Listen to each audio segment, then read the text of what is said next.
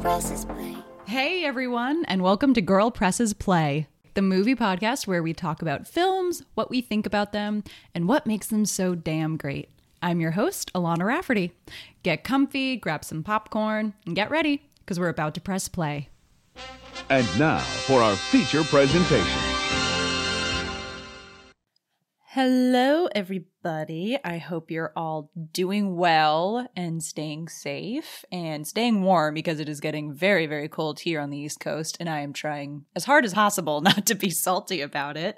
But I digress. Welcome to our penultimate episode of this season, where we are going to be taking a look at two films where both the original and the remake stand on their own feet, which is very interesting because I feel like that usually doesn't happen.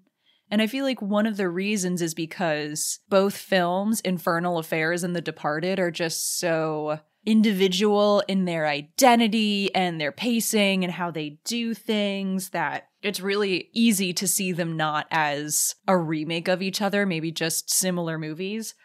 But are these movies really as different as we think they may be? We have an amazing guest in stunt coordinator and former NYPD police officer Scott Caccia to help us analyze these films. I've known this guy for a really, really long time, and it's been a while since we've seen each other, so this is going to be enlightening, but this is also going to be fun. One thing I would like to note before we jump into things is that my mic was acting very strange, specifically my USB C cord that connects my mic to the computer. So I did for this interview have to record audio through my MacBook computer mic. So I apologize if it's sounding a little extra kind of tinny and brassier than usual. So sit back and get your popcorn and warm up those Boston accents. As we take a look at 2002's Infernal Affairs from directors Andrew Lau and Alan Mak, and 2006's The Departed from Martin Scorsese.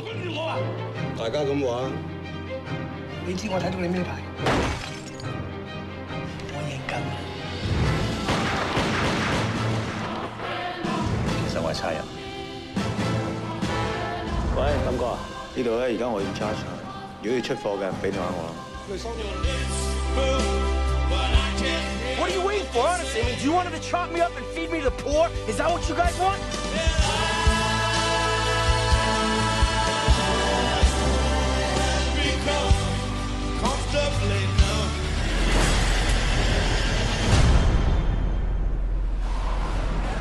How's your mother? She's on her way out.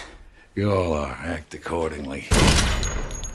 After retiring from the NYPD, he became a stuntman and stunt coordinator, as well as an armorer and producer. He has worked on projects such as The Brawler, Ghost in the Graveyard, The Jersey Devil, and True Detective Pikachu, as well as music videos by J. Cole, Megan Thee Stallion, Romeo Santos, Tyga, and Extonation.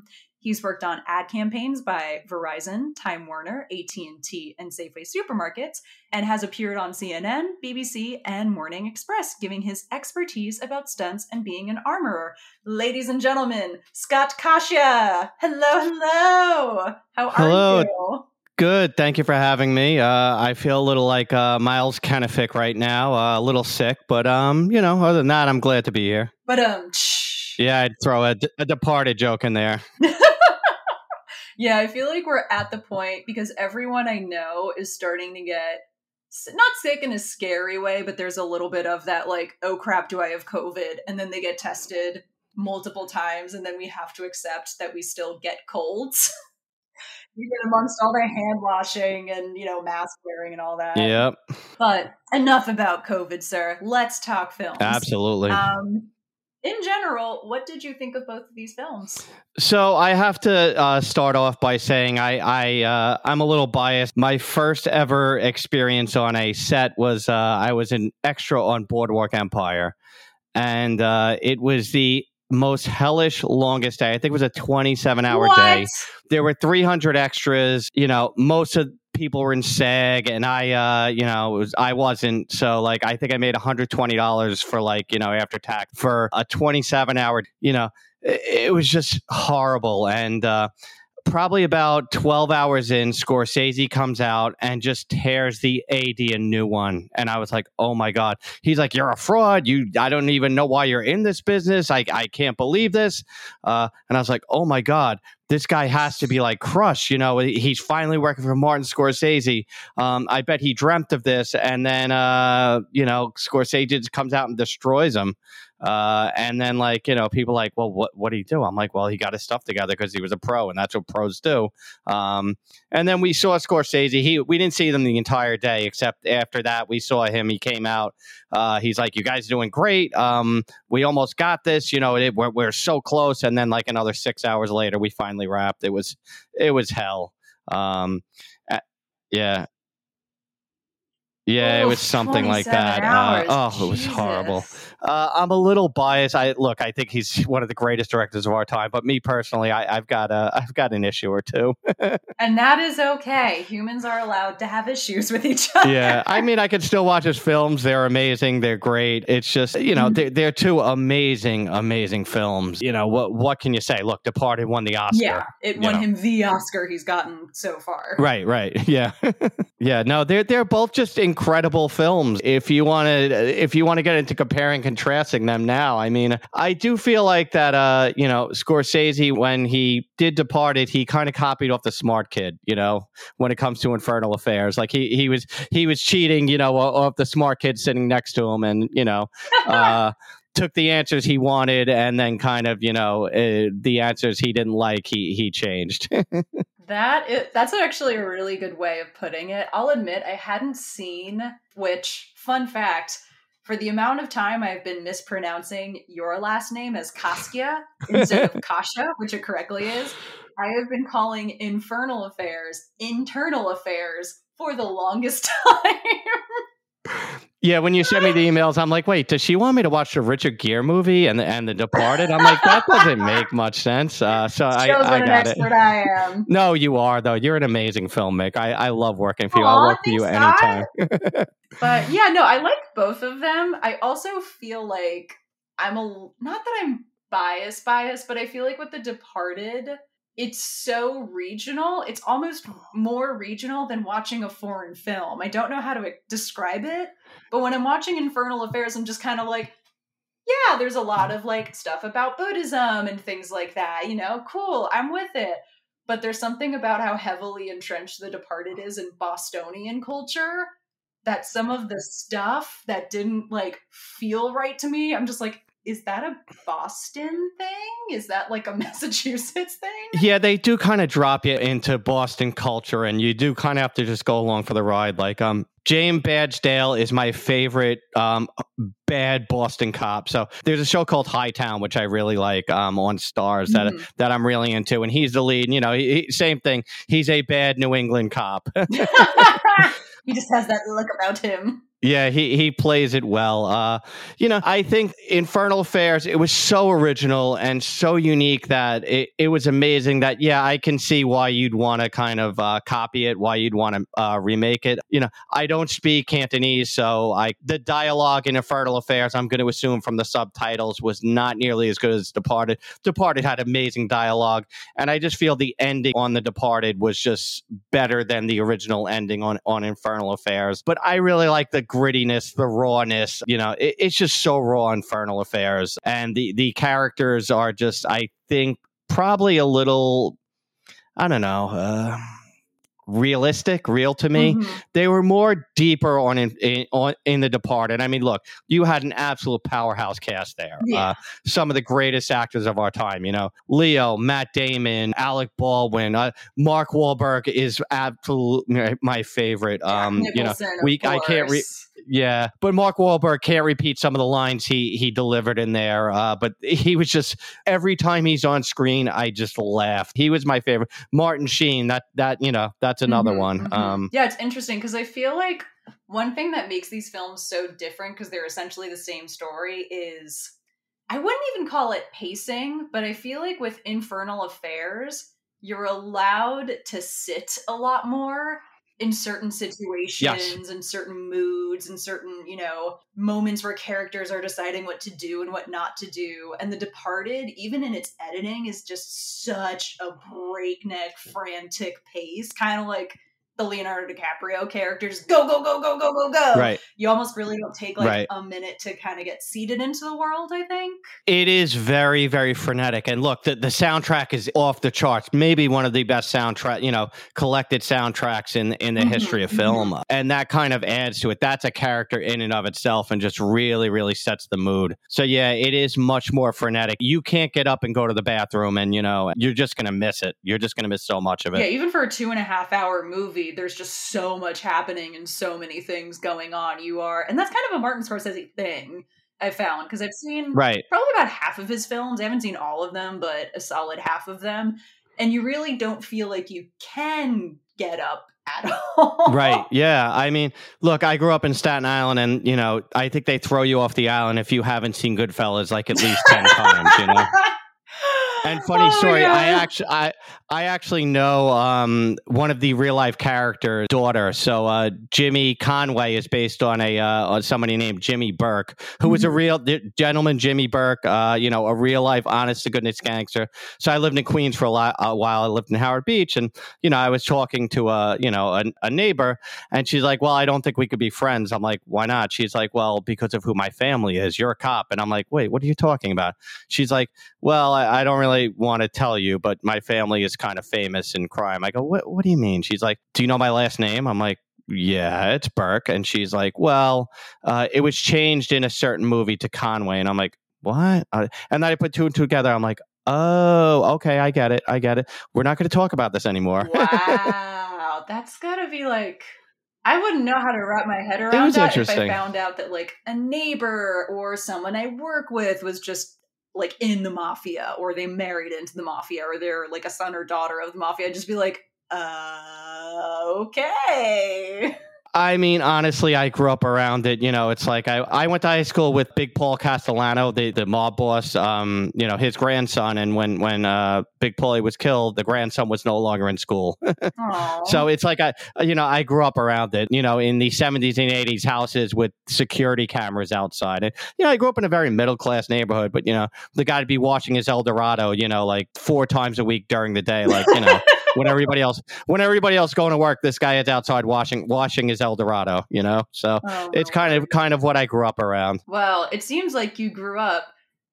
Damn it! You know what? I was trying to tie it in with the nature of good and evil, and I was like, this is going to be a lot longer than I realized. So let's just ask that both films seem to be very preoccupied with the concept of good and evil. In Infernal Affairs, they use a lot of the Buddhist idea of continuous hell, and even in The Departed, Frank Costello is literally lit and shot to look like right the devil incarnate. the devil yeah What do you think like each of these movies is saying differently about the nature of evil? Because there is something very universal about evil, but I feel like also cultures can hi- kind of hi- um, cultures can kind of hold it and think about it in very different ways. You know? Well, I, I think it's kind of a predominant theme throughout Asian cinema, good and evil, uh, and you know, with a, a kind of a spirituality tinge to it. Like uh, my favorite movie is Old Boy, not the piece of garbage that Spike Lee should be uh, catapulted into outer space for for making, but the the original Korean version, and that deals with a lot of good and evil, and you know, uh, kind of you know straddles the line between uh, you know black and white, and you know many grays. So I think it's a very common theme in, in Asian cinema to to kind of deal with this. And you're right, Frank Costello was, you know, kind of lit to look like the devil and just you know, Jack Nicholson was just so evil. But yet there there were these tongue in cheek moments where if you remember in the um early in the movie where he walks into the deli and there's the guy that he's getting that he's shaking down for production uh protection money and he's like oh you you know your daughter's blossoming to a fine young woman and then he calls her over and you're like oh well this is like really creepy and inappropriate. And he whispers something in her ear but then she smiles. So, you know, maybe he's not all that bad. And, you know, Frank Costello is based, uh, you know, almost exactly off Whitey Bulger, who, where, you know, Whitey Bulger was an FBI informant as well, you know, and, uh, and just ruthless. They did take some liberties, though. Like, you see, there's a scene where um, Frank is holding a, a hand in a plastic bag. That actually comes from uh, the Westies. So the Westies were the only, re- they were an Irish gang that the Italians were afraid of. Uh, like Mickey Featherstone was a short little dude, but just scary as all heck. He used to do executions and he cut off a guy's hands after he killed him, and then he would do the hit and leave the fingerprints of the dead guy's hands on the gun, and the cops would be looking for a dead guy. I mean, they would just absolutely, absolutely fearless. They get their name because they lived on the uh, the West Side in Hell's Kitchen. Um, but so that was taken from like you know New York mob lore, you know. But uh, yeah, Frank Costello, I I would say he was the I don't know if he was the devil, but he was an opportunist. He's he's like most criminals, you know, where they're Mhm. they're just kind of amoral. You know, he's willing to, you know, to rat on everyone and be an FBI informant because it suits him. You know, he doesn't really have a, a code. He doesn't really have morals. Just whatever's good for Frank Costello is good for Frank Costello. Yeah, and I thought that was a very interesting contra- contrast to the Matt Damon character who almost wanted to kind of straddle both sides of good and evil and at the end seemed to just kind of like give up if that makes sense because you could see a lot of times where he's like trying to protect the cops but then also trying to protect Frank at the same time. And it seems like he was trying to like have one foot in a different place. And then at the end he's just like well of course you know i wouldn't be able to do it anyway so fuck it. Oh, I, I never got the idea that he was trying to protect any cops. Like, I always got the idea, like, you know, he needed to kind of do the bare minimum to not be discovered, you know, but I always felt his loyalty was to dad, Yeah. you know, to Frank, um, you know, and he would do blatant things that, that would protect Frank and, and nothing else. Um, I never got the feeling he was a good cop. I got, I got the, um, except when Frank wasn't involved. okay i should clarify i don't think he's a good cop but i think for like the james badge dale character like a lot of the times for his friends he was trying to kind of keep them in the dark and it kind of seemed like he was doing that so he didn't get his friends in any more trouble than they needed to be if that makes sense Well, he didn't know James Badgedale was was you know. So Yeah, I, I true. felt like it was more to protect himself than than anyone else. He just didn't want to get discovered. And look, I I'll say this: cops are very Mhm. clever and very intuitive in in certain ways. You know, to notice things like that. You know, that's kind of the nature of the job. You know, where you need to notice you know details. So I don't know. You know, it's like I, I felt like yeah, when he was kicking in doors, yeah, he was a worker. But then once he got in a position to help, you know, his dad, that's all that mattered. This is a perfect segue into our next question about your life as a former cop. From your experience working in law enforcement, do you feel like one of these movies gives as realistic as a movie can be, you know, a realistic interpretation of being in law enforcement or do you feel- like both of them just take so many creative liberties for the sake of the story that you can't even really answer that question? So I, I've only worked for one law enforcement agency, the New York City Police Department. Every law enforcement agency thinks they're the greatest in the country. I, I could tell you that the NYPD is very good at certain things. You know, they're they're amazing at counterterrorism. They're great at solving crimes. You know, they're not so good at other things. You know, that's a whole other broader conversation um, to be had. So in some ways, yeah, like you know, running, you know, the the police academy and everything, and you know, playing the drill, the rivalry between cops and firemen, you know, uh, and Matt Damon's line, you know, oh, first time fireman got you know pussy in the history of uh, fire and of Um, you know, I I thought that was great. You know, there is a rivalry between police and fire, and you know, like I remember, you know, NYPD FDNY uh, hockey games where like bench clearing brawls broke out. So that I think is a, an accurate depiction. Um, you know, I was never a detective, you know, in like a specialized Mhm, unit like mhm. that. So no, I don't. I, I I've always said the two most accurate portrayals of police work are Barney Miller, uh, a sitcom from the '70s, and people like really. I'm like, yeah, it's pretty close. And there was this show, which was uh, Tom Fontana, Barry Levinson show, the guys who did Oz, and uh, it, it was like Mark Ruffalo's first role. It was called The Beat. It lasted one season. It was on the UPN right after Shasta oh, wow, McNasty. UPN, um, a throwback. and it, oh yeah, yeah, and that was kind of the kiss of death for it. I thought that was realistic. Like you know, um, one of the characters, like Mark Ruffalo's character, his crazy girlfriend burns his house down, uh, burns his apartment down, and he knows it and he stays with her. Like I knew guys like they're with women, you know, who made like fake allegations, like you know, oh he pulled his gun out on me, and the woman was obviously, you know, there was something wrong with her, uh, you know, in and out of psych wards and stuff, and you know they stayed with her. So as far as realism, no, and like I said, I think Matt Damon would have been caught way longer than you Mm, know, yeah. especially when when now you start dealing with interagencies, you know, and and things like that. It's hard to kind of keep, you know, to keep it so compartmentalized. You're you know, you're not the smartest guy in the room. There are usually when you get to that level, some pretty smart guys in the room with you. So especially when you're dealing with supervisors and stuff, it's, it's kind of hard to not get caught.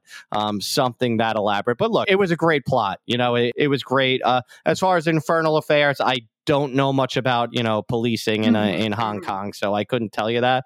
But you know the the kind of demeanor of cops, like you know Staff Sergeant Dignam, uh, Dignam, whatever is uh, Mark Wahlberg's character, like I knew guys like that. They were just bitter and just you know some of the funniest you know wittiest dudes you ever see. The one thing like i that struck me as weird. When they recruit leonardo dicaprio like they just guilt him and then he's like uh, okay i'll get locked up and, and go undercover you know and, and throw away you know th- this job. You know they're like oh in five years you know you're not going to be a Massachusetts, state trooper. Well why? What what did he do? Mhm. you know like did he do something? Um so that's something i didn't i didn't find believable. They didn't have enough leverage on him to make him do something like that. Yeah, I feel like one thing that was also interesting, less so in internal affairs, because just from what I could see in the movie, I don't know how to describe it. There was a lot more poker faces from both sides going on, whereas I feel like in The Departed, Matt Damon was calm, cool, and collected pretty much until like the umpteenth hour. And Leonardo DiCaprio, after just one year of undercover work, is freaking out and tweaking out so much. Like, I thought that was really interesting too, if that makes sense. Like, their energy levels were so different, considering that, from what I could tell, Matt Damon had been playing both sides for a lot longer than Leonardo DiCaprio's character had. Yeah, I knew guys who were undercover, and uh, it's stressful. It really takes a toll on you. You know, you need to have a completely separate life. So, a good friend of mine, his name is Jack Garcia. He's legendary in the FBI. There's a book about him, uh, well, that he wrote called Making Jack Falcone, where he took down, he went undercover and took down 39 members of the Gambino crime family. And this is after Donnie Brasco. One of the things they made him do was they made him kind of fill out like paperwork and go see a doctor to check his health. Now, this dude, you wouldn't know he was a, you would never know he's an FBI agent. He was like, I, I guess he's like six four, six five, and like, you know, 400 pounds, big Cuban dude. And, you know, they made him go see a doctor. And it was like, uh, he's like, why are you making me do this? You know, he's like, well, we want to make sure you're all right. And it was to check to, you know, just went and see one of their doctors to make sure that his story is Mhm. checked out. He was unique because he'd work like four cases at the same time. He would work like, uh, counterfeit cigarettes, counterfeit money, uh, you know, like counterfeit plates, not even money, but like uh, counterfeit plates from like China. You know, some Chinese people had counterfeit $100 bill plates like from the mint and like North Korean arms deals, like, and a corrupt police department and a mob case, which the mob, it's like you're worse than a doctor, you're worse than a brain, a neurosurgeon because you're on call 24 7. If they call you, doesn't matter if, if your wife's in labor, you have to come. So that's what made Jack so unique that he could juggle all these cases and he was so in demand. Um, but it was really, really stressful on, you know, on, on a life. The last thing you want to do is be found Mhm. out. You know, because uh, you don't want to put your family at risk. You'd hope that, you know, they wouldn't kill a cop. And, you know, Jack said, you know, I was talking to him. He's like, look, after I got pulled out, they were about to make him. They were op- about to open up the books on him. Right before that, they pulled him out. And the head of the Southern District uh, of the um, the U.S. Attorney for the Southern District and the head of the FBI, special agent in charge, sat down with the heads of the five families and said, if something happens to Jack Garcia, we will rain down terror on you like you've never seen. But he's like, even after I was retired, I I I would have to take different routes home. I would have to like you know make sure I don't go the same way every time to make sure I'm not being followed. You know, he's not a he he's not a hard guy to miss. You know, 6'5", Mm-hmm. 390 pounds, and he's got to drive a Hummer. You know, he needs like a big car. Not a hard guy to miss. So. uh yeah, undercover work is very, very stressful. Takes a certain mentality. Uh, you do need to be really calm and, and collected and, and not rattled and have an you know have an answer. You know, he was an Italian, so he had to go through mob school. like you know, he had to sit down with with another agent who you know was Italian and have to tell him be like, "No, dude, you don't carry a wallet. You carry your money in like in a wad with the rubber band that they use for broccoli, like at the supermarket, and that's how you carry your money." Um, you know, he had to learn how to pronounce all the Italian dishes. Like it's not mozzarella, it's mozzarella. You know, it's not calamari, it's galamad. You know, uh, supersad. You know, prosciutto. You don't pronounce the o. So he had to learn how to speak kind of you know this Italian American slang because you know something like that would tip off you know the the, the people you're with. You know, if you called it, oh, let's order some calamari, they'd be like. Where, where are you from? You know, I, I thought you're from the Bronx. It's like the three fingers in Inglourious Basterds. Right. Yeah. Yeah. Exactly. It- you know, and that that's what he needed to know. But he was just so good. He would find a way to, you know, to to convince him. And he's just such a charming, you know, warm, wonderful guy that you you wanted to believe him. That is fascinating. Yeah, it's interesting because I worked on a film where we didn't realize this until getting to know our lead, but he's like a pretty nondescript looking guy. Like he doesn't have any crazy features. So, you know, you wouldn't really notice him on the subway if you Right. saw him. And we found out that he was an undercover agent for the FBI for like 20 years. And he would run front businesses for the government to get, I guess, info on like different things going on in town, maybe some like organized crime information. And again, you wouldn't be able to pick this guy out of a crowd because he's so nondescript looking. And when he dropped that on us, we were like, You what? It's like, yeah, so you know, acting's actually kind of similar to my old job. I mean, he's retired now, so he doesn't do it anymore, but it's so interesting to also think about, and I think these movies both bring them up there really well. The idea of like who goes into this line of work and why. Because I think there's definitely for the Leonardo DiCaprio character a little more than the Tony Leung character. Um, the idea of like trying to overcompensate for who you are. Well, so the the difference is Leo was only undercover for a year. Um, Tony Leung was was undercover for ten. You know, Oh yeah, yeah. yeah, I forgot you know so it's like uh i don't know how you how you go undercover you know in that world for 10 years now understand something you're around crime you can't commit crime you've got to figure out ways not to do crime you know and and like kind of almost try and prevent crime because that could blow your case you know like well you had an fbi agent there and they did nothing to present it you know to prevent this crime and you Mhm. obviously can't commit a crime like if, if somebody's doing a murder you can't take part in that. So you- you need to be creative and figure out ways to not not be a criminal. And that's kind of hard if your business is crime. you know, if the business you're infiltrating is crime. goodness. Yeah that is i have no, as you probably know i have no poker face whatsoever so that is not a line of work i will be considering anytime soon yeah, I, I don't recommend it. You know, I just finished the last season of Narcos Mexico and I'm like, yeah, these guys all have like, you know, such short lifespans. Nobody lasts in it. You know, you either go to jail or you die. No nobody ever retires from it. yeah it's like because i think in the film world we get very it's life or death it's all or nothing and then you hear stories like that and you're like the film world really isn't life or death or all or nothing or at least it doesn't have to be Right, right. And that's why I laugh on film sets, like, you know, when see people get like so like upset and I'm like, look, we're making movies here. You know, we're, we're not, this isn't brain surgery. It literally is not brain surgery. Hopefully nobody ever dies on, you know, on, on a set. I mean, you know, uh, the Rust incident is a whole other conversation and we could, we could do a whole show on that, but, um, hopefully nobody dies or gets hurt on a film set. You know, I, I'm usually the one who gets hurt, but, uh, you know, thank when actors improvise stunts, but, uh, no, no, no. It's it, it, it should be fun, and that's why you know when I produce, you know, I like to tell people, I'm like, look, we're gonna have a good time. Yeah, we're gonna work hard, but we're gonna have a good time, and that, I think a lot of people lose sight of that. Um, Yeah. you know, in the industry. Absolutely. Do you think because I feel like these films are different enough, even though they have the same core story? Do you feel like they need to be seen as remakes of each other? Or like if someone saw Infernal Affairs and then randomly saw The Departed a little while ago, like you wouldn't necessarily need to tell people that they were remakes of each other. So I kind of call them the uh, the cabin fever of crime movies. So cabin fever, you know, it had the original. I guess it was the Eli Eli Yeah, Roth yeah. version, I believe. So they remade it a few years ago with Steve Mnuchin's wife um, was in it, and it was just like it was a shot for shot redo of it. Like there was nothing different about it, nothing Mhm. original, and.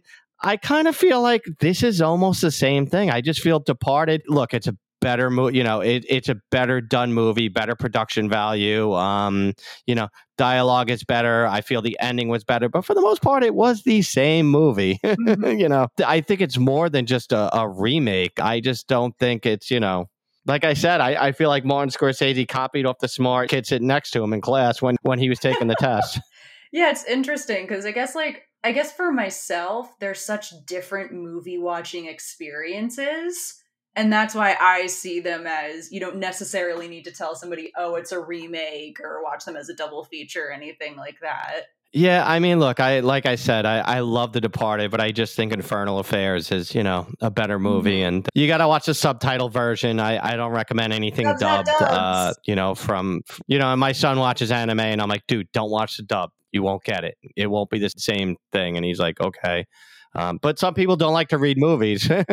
Yeah, I would say unless you grew up with dubs in anime, because like I grew up watching the dubbed Sailor Moon and the dubbed Kiki's Right. Delivery Service. So I think like if you grew up watching it with dubs, okay, sure, fine. But if you're watching it fresh, subs, subs all the way. Yeah, I, so back in the day, I mean, I- I'm dating how old I am, but you know, back in the day, before you can watch stuff, before the internet even really existed, um, you used to have to go places, you know, to get anime. So uh, Mhm. I uh, I remember walking to a comic book shop on 23rd Street, which is no longer there. Um, you know, I was a cop, and I, you know, that was my sector, and I pulled over. I'd rent from like you know Blockbuster anime, and I'm like, oh, let me see. You know, there's a small, you know, let me see what they have. And the guy behind the counter, he's like, look, I- I'm like, do you have it dubbed? And he's like, no, you want to watch a subtitle because you will see, you will see it closer to the actual intent. You know, the the Mhm. actual story as opposed to the dub version. Um, you know, he's like, they dumb it down for Americans. I'm like, oh, that's interesting. So, and that's why I can watch subtitle movies. Yeah, I get lazy. I get lazy too, and I'm like, ah, I want to see the dub and you know what? A, like McDonald's and foreign movie watching. You're like, eh, every now and then, eh, I'll just put on the dubs.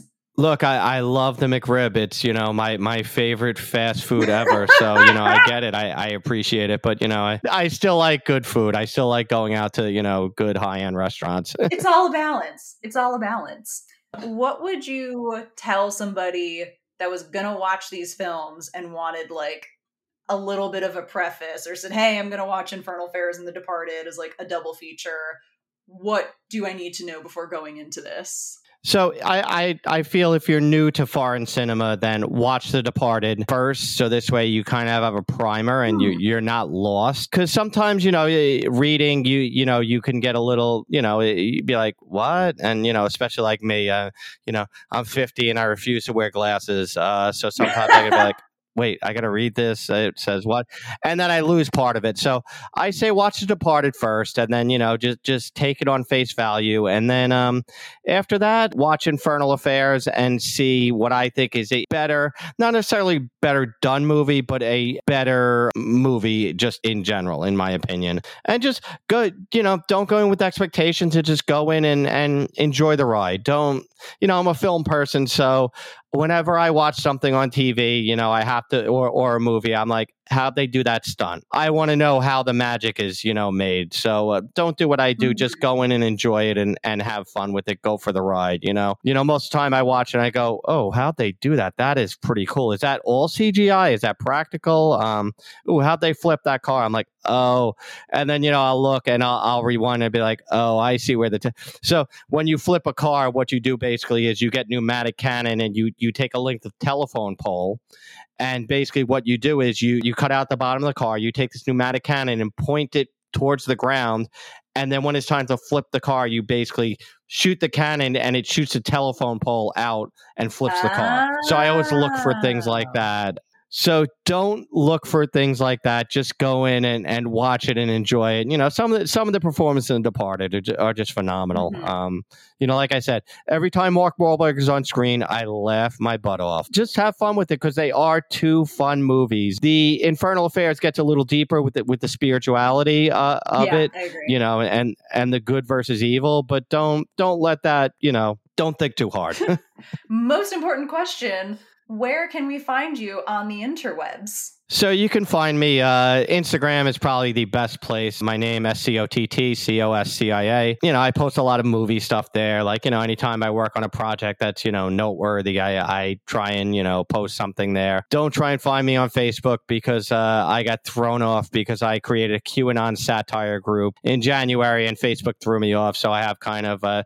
a hidden profile that you know i'm very uh i only keep it very close very tight because i don't want to be thrown off again. Mhm. but yeah i'd say instagram. I don't really tweet. Yeah you know i, I have a twitter you know it's my name very original you know it, but i very rarely tweet because i i don't know twitter is just an environment that i just it's just too hostile and it's just too much of a rabbit hole. And if you want to email me 1098 consulting at gmail.com is my my professional work email for uh for production and stunts and special effects and you know weapons and things like that. Scott Coscia, thank you so much for coming on the show. I highly, highly, highly enjoyed this conversation. It has been too long since we have talked shop, and we need to do it again soon. Absolutely. I'll, I'll come back anytime you need me.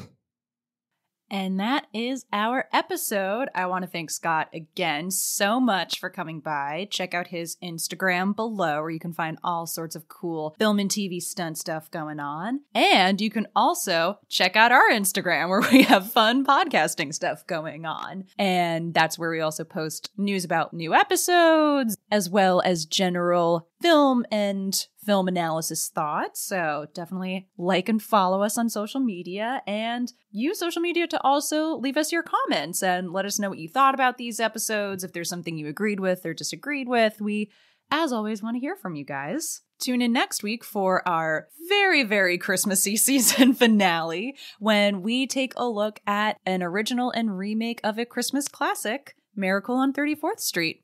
So until then, stay safe, have a wonderful Thanksgiving, and keep watching movies. See you next time.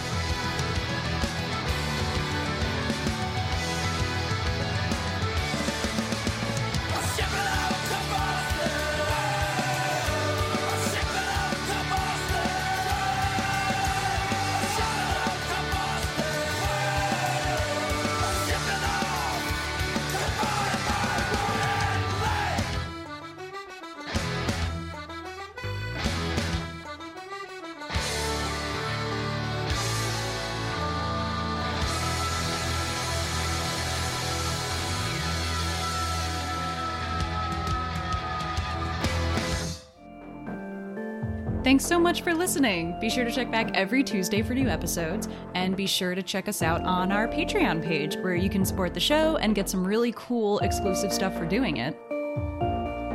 Special thanks to John F., Ferriolo Fencing LLC, Marianne O'Dwyer, and Helen Rafferty. For news on upcoming episodes, be sure to follow us on Facebook, Instagram, and Twitter at Girl Presses Play. The show is written, produced, and hosted by Alana Rafferty. Intro music is composed by Asha Iwanowitz, and our logo design is by Mark Sauve. Thanks again. See you next time. Girl.